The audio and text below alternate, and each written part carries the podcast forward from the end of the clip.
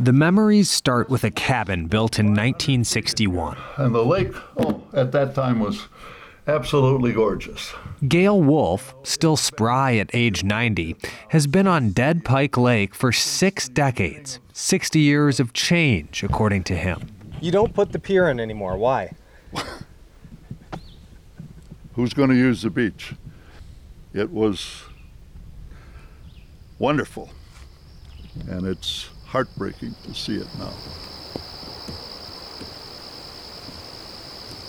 Wolf says his property value has fallen $120,000, largely due to a smelly, slimy substance called iron floc in the lake's water.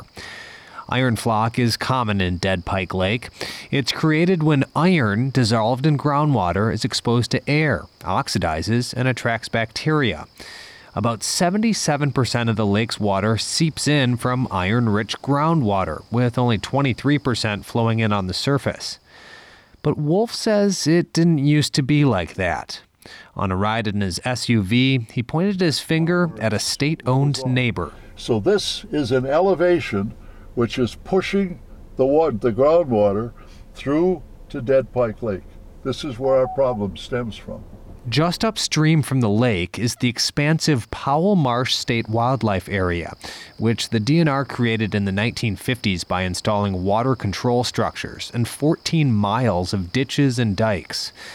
Lake proponents say the water pressure in the manufactured wetland forces groundwater, and therefore iron, into Dead Pike Lake rip out the infrastructure, return the marsh to its natural form, and Dead Pike Lake will be saved, they say. This lake represents an opportunity to, for people to get a, a sense of what a pristine northern Wisconsin lake still can look like. And, uh, you know, they're polluting it.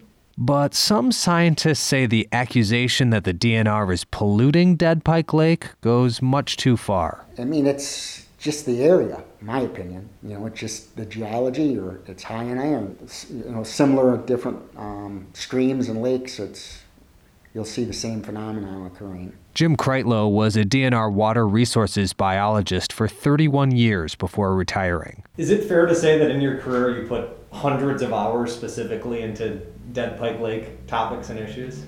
Oh yeah, Kreitlow says iron rich groundwater, leading to iron floc, is an inescapable feature of parts of western Vilas County. Dead Pike Lake proponents like Gail Wolf would rather affix their gaze on deconstructing Powell Marsh, but that might be a stretch. The next best solution, in their eyes, is building a dam to raise the water level of Dead Pike Lake.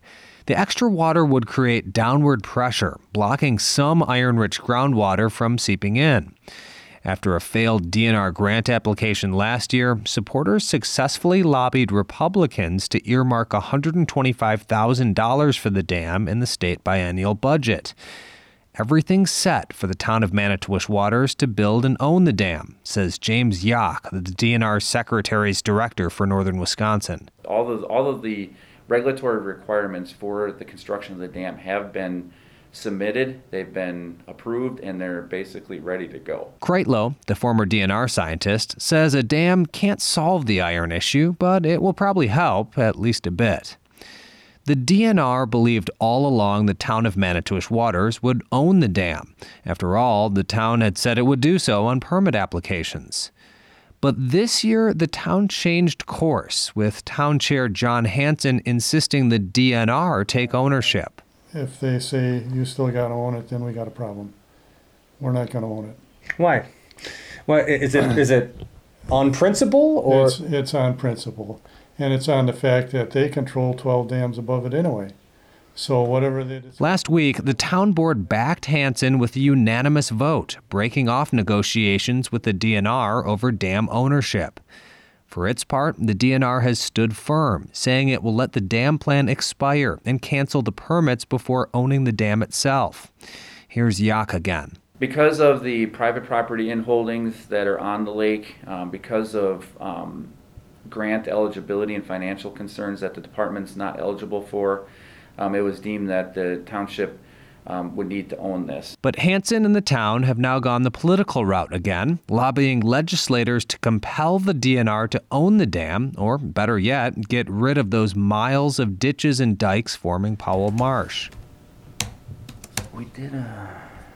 If this degree of work hours, political battles, and expenditure surrounding a 297 acre lake seems like a lot to you, you're right. We have allocated um, $254,000 to this project. The department's involvement in this has been extensive.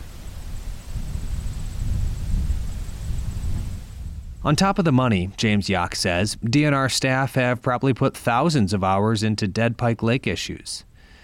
Who stands to benefit?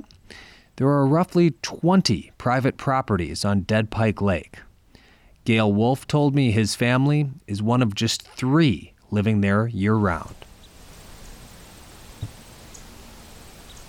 For WXPR's The Stream, I'm Ben Meyer in Manitowish Waters.